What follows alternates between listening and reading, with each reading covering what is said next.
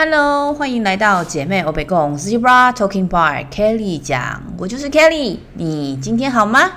一直以来啊，我的记忆力都不太好，所以小时候念书的时候啊，我最差的科目就是需要死背跟记忆的那些，像是中文啊、历史啦、啊、地理啊。不过我后来看完底层逻辑之后，我就发现，诶，不管什么科目，诶，知识的部分都还是要先记忆的。但是我觉得后面的就是 why 啊，或者是 how，或者是 when 这些不同的 w，对我来说其实是非常重要的，因为这样我才能够真的充分理解这个知识对我的意义。哈，那今天我们要来聊什么呢？我们今天要来聊聊明朝的开国君王朱元璋。我觉得这实在太好笑了，其实，因为我的历史真的很烂，然后我也真没想到我会对朱元璋有兴趣。我觉得最熟悉的古装剧，可能就是上次讲那些呃宫斗剧，《甄嬛传》啊，《武则天》啊，《芈月传》啊，不然就再加上说《延禧攻略》啊，或者是《如懿传》，就是反正就是宫斗剧之类的。不过我觉得，不管后世大家对于朱元璋的一些评论，或者是说他废丞相啊，很中央集权啊，又或者是很可怕的。呃，那个锦衣卫啊，这些很夸张的控制狂行径怎么样怎么样，或者是如何如何，我其实还是觉得朱元璋是一个非常厉害的人。毕竟我觉得在那样一个比较混乱的时代，然后又没有任何背景，然后又差点饿死的一个平凡人，他却还能够去开创明朝两百多年的一个历史。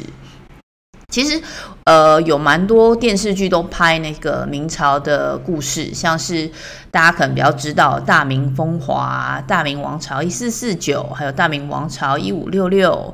然后有崇祯皇帝，还有一些讲张居正啊、刘伯温啊、马皇后的一些故事。那当然还有一些就是明代为背景的一些故事啊，像是最近呃有听过的尚史。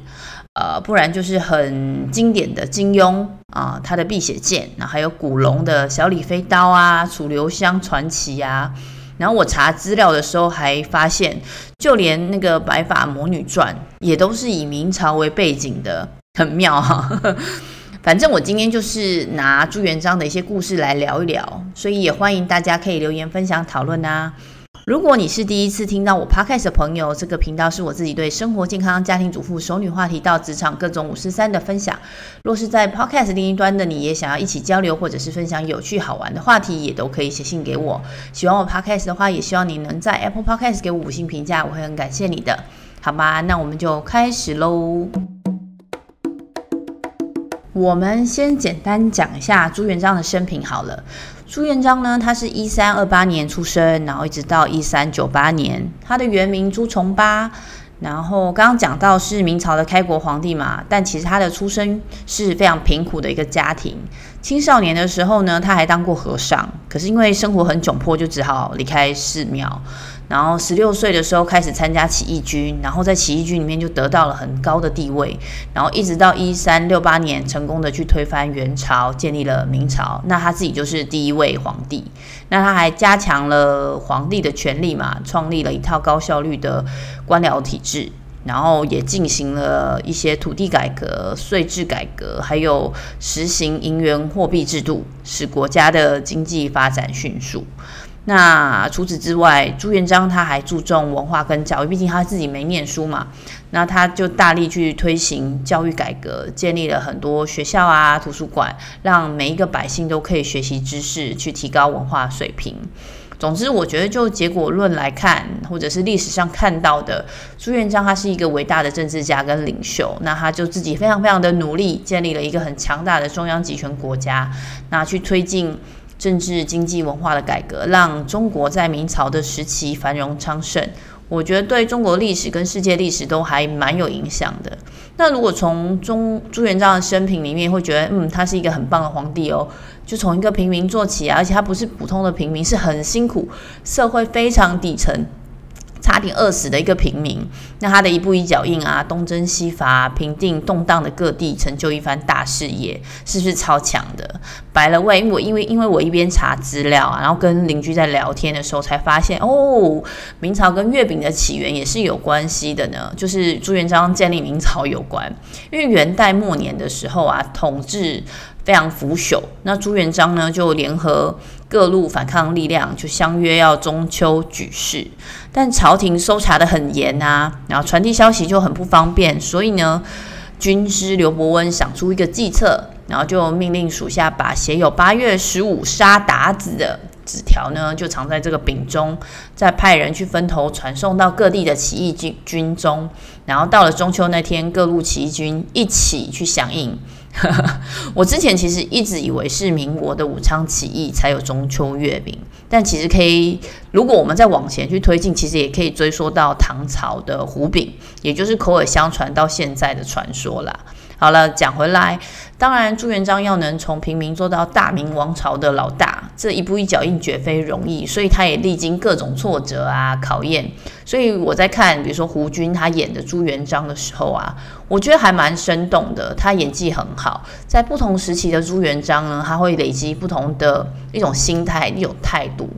胡军他在角色上把这个历史人物刻画的，我觉得还蛮真实的。比如说表情啦，他展现出来的气度、眼神、音调，然后他处理一些皱褶、分析的逻辑，还有决断的过程，还有就是把一个平凡人会对自己的质疑啊展现得很好，然后还会有那种自己跟自己说话 murmur 的样子，所以我会觉得很有趣，然后也会。因为他演这个角色，让我觉得更好奇这个朱元璋这个角色是怎么样的一个皇帝。然后朱元璋也会从一些就是跟每一个人人物的交流互动中去反省，不断的去精进自己的能力啊，或者是思考逻辑。毕竟他以前没有念书啊，然后他后来就拜李善长为老师嘛，天天听课学习，然后也会不断的去。反省自己的过去，然后希望自己的现在能做得比之前更好，然后还会想到永续发展哦，去发展大明律，然后希望可以解决人民生活的各种问题。毕竟他以前都遇过，只是我觉得世界上当然没有完美的解决方案呐，所以我们就可以看到朱元璋，反正他就是一个大人物做大事，然后全部的事情他都希望可以完成。其实我觉得就这样子来看的话，朱元璋的努力、坚持、忠义。我觉得是真的非常让我觉得值得学习的。他还有世人眼光啊，他的毅力啊，还有他很 open-minded。To be honest，因为他可以接广纳贤士嘛，所以当然后期的他会变得很多疑，是因为他自己有很多的自己的经验，所以因为自己的经验，他当然可以很专横，因为毕竟他有这么多成功的经验嘛，然后导致后来变成中央集权，甚至有一些人会觉得他很专制。但我觉得这些就是因为过去的这些经验累积的各种智慧，又或者是人一定会非常相信自己的过去，然后去洗脑自己，就是。比如说真龙天子啊，不管我做的是不是对的，或者是错的，只要我是真龙天子，我就一定是对的。所以我觉得，先不管他是不是个皇帝啦，我看过很多人的传记，伟人的传记，除了刻画主人翁的一些丰功伟业，我觉得如果可以知道更多贴近人性的一些小故事，就会更有趣。因为这些人性啊，或者是这些看起来微不足道的小地方，才能累积成为这个人的人格。而这个人的人格会让我们知道他的态度，而且会协助这个人达成自己的目标，对吧？所以讲一讲，我觉得自己还蛮惭愧的，因为我总是贪吃啦、懒惰啦、挑三拣四啊，而且我很大的一个问题是我没有什么毅力啊，常常三分钟热度，好像很难成就什么大事。但是我觉得我也很知足啦，我觉得人就是要对得起自己啊、家人啊、朋友等等。然后每天也做一些好事啊，这样累积久了，我应该也会做很多好事吧。每天都进步一点点，我想也是一种毅力的展现，对吧？明朝是两百七十六年，然后总共一呃十六个皇帝，最短的是明仁宗，他体弱多病，登基十个月就挂了。那最长的呢是明神宗朱翊钧，那就是大家比较知道的万历皇帝。他十岁就登基了，在位四十八年，然后是明朝的第十四任皇帝。明神宗在在位的前十五年呢，是内阁首辅张居正去主持政务。那张居正实行了一系列的改革措施啊，社会经济有很大的发展。明朝明朝那时候一度呈现中兴的景象，史称万历中兴。但这有点扯远了，因为我目前还没有去看明神宗的事迹，那我就不多讲。那在朱元璋出生的时代里面呢，群雄割据嘛，加上元代各君王都非常的昏庸。我有看到网络上有人分析啊，明朝灭亡的原因。如果说元朝本来就是游游牧民族嘛，然后来到中原里面啊，没有办法去像过去一样，就是以掠夺为生，然后他们也就。不太理解，或者是不懂要去重视农耕的生活，导致民不聊生，所以也有人是说他们就是水土不服嘛。那加上元人他好掠夺这件事情，就跟汉人不一样啊。因为一般的汉人就是在中原希望稳定啊，安居乐业。可是元朝人的本性就是马背上的民族，战争才是他们认为的常态，所以他们也没有去想象，也就是本来就没有继承制度，然后甚至还有一些兄弟相承的一些协议，所以这些上位者啊，就总是在争权夺利，所以所以就会觉得元朝一直都在换皇帝。那也没有上行下下效的一个政策，所以到了元代的末年啊，经济就崩盘啦，然后国库又没有钱啊，就增加税收，然后就一直印钱，就通货膨胀嘛。听一听有没有觉得我们好像常常听到这些关键字，现在也在发生？不过我不是要讲经济学，我是想要谈一下就是中央集权的这件事。像朱元璋来说，因为他的双亲是饿死的嘛，所以这样子的痛苦的经验，他就会在他当皇帝的时候，希望再也没有人会遭遇一样的事情。所以为了让每一个百姓都有饭吃，他当上皇帝的过程中，他知道这些贪贪官污吏有多么的糟糕，就是这个东西的严重性，贪腐的官吏就是非常糟糕。所以朱元璋也非常生呃，应该说。讨厌，深恶痛绝这些贪官污吏，然后也就因为也有也有一路走来有太多的辛苦的路，比如说人心的险恶啦，每个人都想争权夺利，想要上位，所以他就制定一些。游戏规则让大家都按照他的游戏规则来走，比如说他底下的部门必须要怎么样合作。基本上，我觉得为了让官跟官之间就是互相去制衡呐、所以他就是中央集权嘛，也做一些分权。像是官制上看到，就是比如说朱元朱元璋就借胡惟庸案去废除丞相制度，就不会有人一揽独揽大权，然后再去变成呃六部，就是吏部、户部、礼部、兵部、刑部跟工部。只属于皇帝，会让他自己很累，但是就让呃各个部门不会是一一权独大这样，因为过去丞相说了算嘛。那在地方上呢，他废行了那个中书省，然后改立布政使司，然后按察使司跟都指挥使司进行管理，就是三司平行，可以互相制约。军事上呢，他就废掉原本军权独揽的大都督府，设立五军都督府。然后就可以跟兵部相互制约，这些政策就变成哦，看起来就是中央集权，让皇权可以进一步巩固，那政权就会稳定。那政权稳定，人民才会过好生活。那他又很重视民生啊，农耕这样子，每一个人都吃得上饭，也不会饿死。所以我觉得在逻辑上，我们遇到的每一件事件啊，或者是每一个问题，我们会知道轻重缓急嘛。有些问题很严重，有些问题不急。所以我觉得，不管后世的褒贬，就我看到的这些历史故事，或者是朱元璋在历史上的一些建设。我觉得朱元璋确实是用尽他的一切努力去做到他认为应该要成就的事情，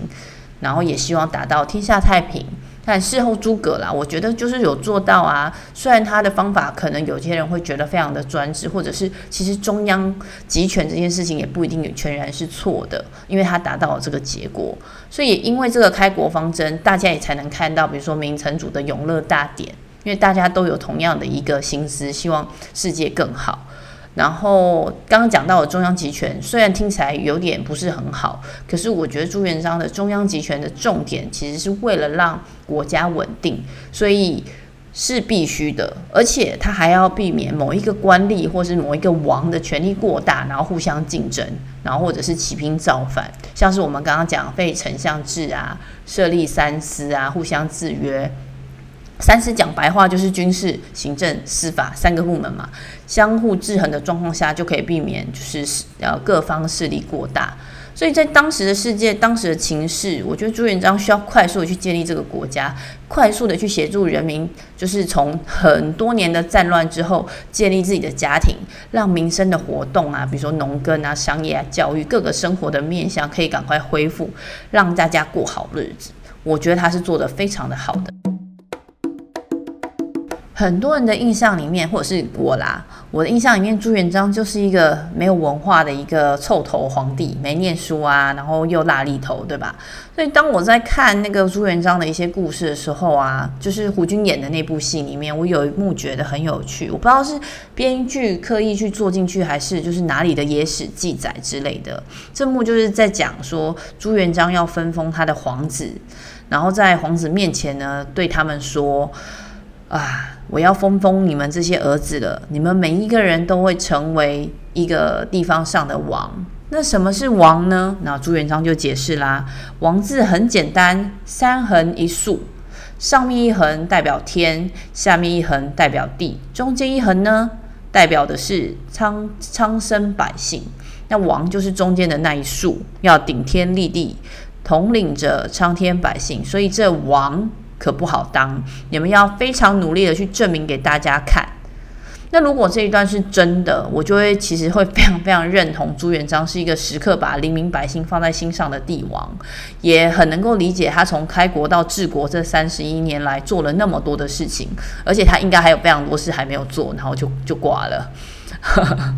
不管就是，就尽管朱元璋有爱百姓的心啊，我觉得在治国上的行为可能有一些过激了。怎么说？因为我觉得每一个历朝皇帝啊，开国之后都有自己的治国策略，大家可能耳熟能详，就是比如说宋太祖赵匡胤啊，他的杯酒释兵权看起来就非常的厉害，对吧？听起来哇，你喝杯酒就让大家放下了。但是我觉得朱元璋就不一样，他收这兵权就是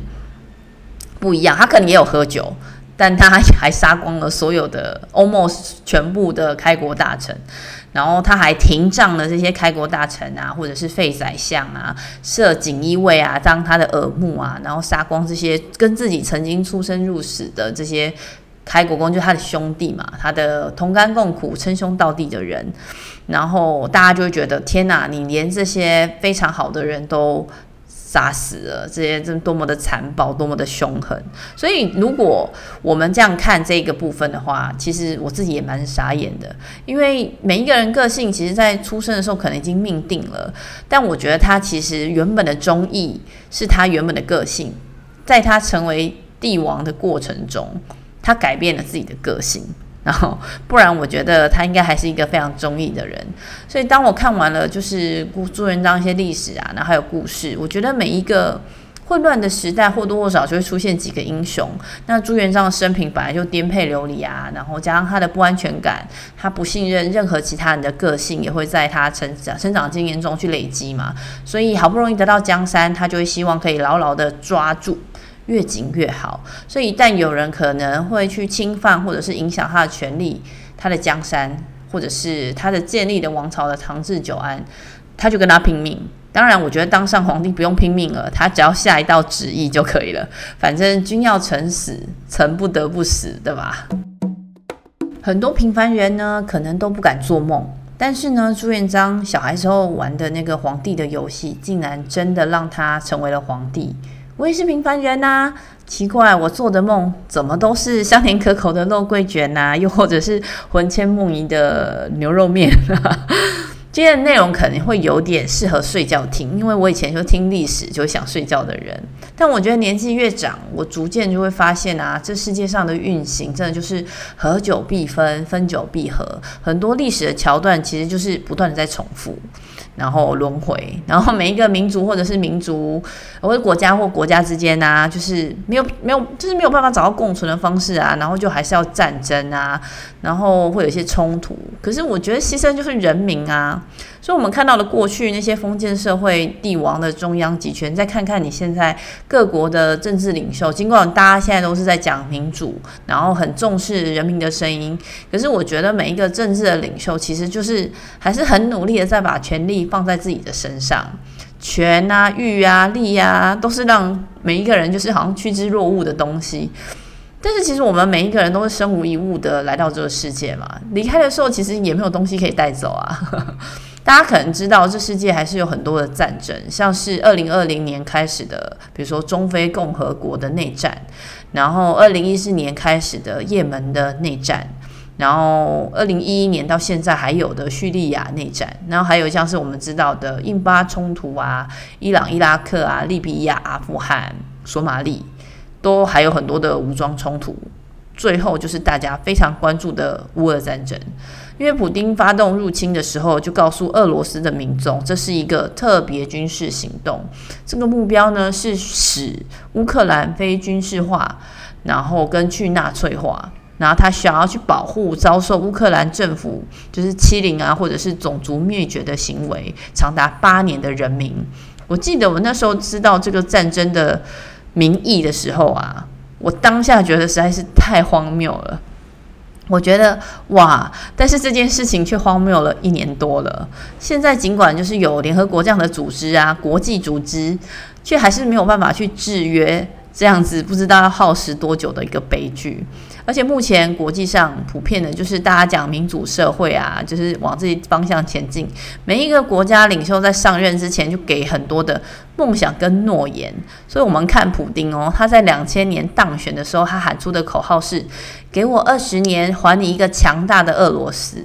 你看，现在过了二十年了，俄罗斯是什么样一个国家？那普丁到底成就了俄罗斯什么呢？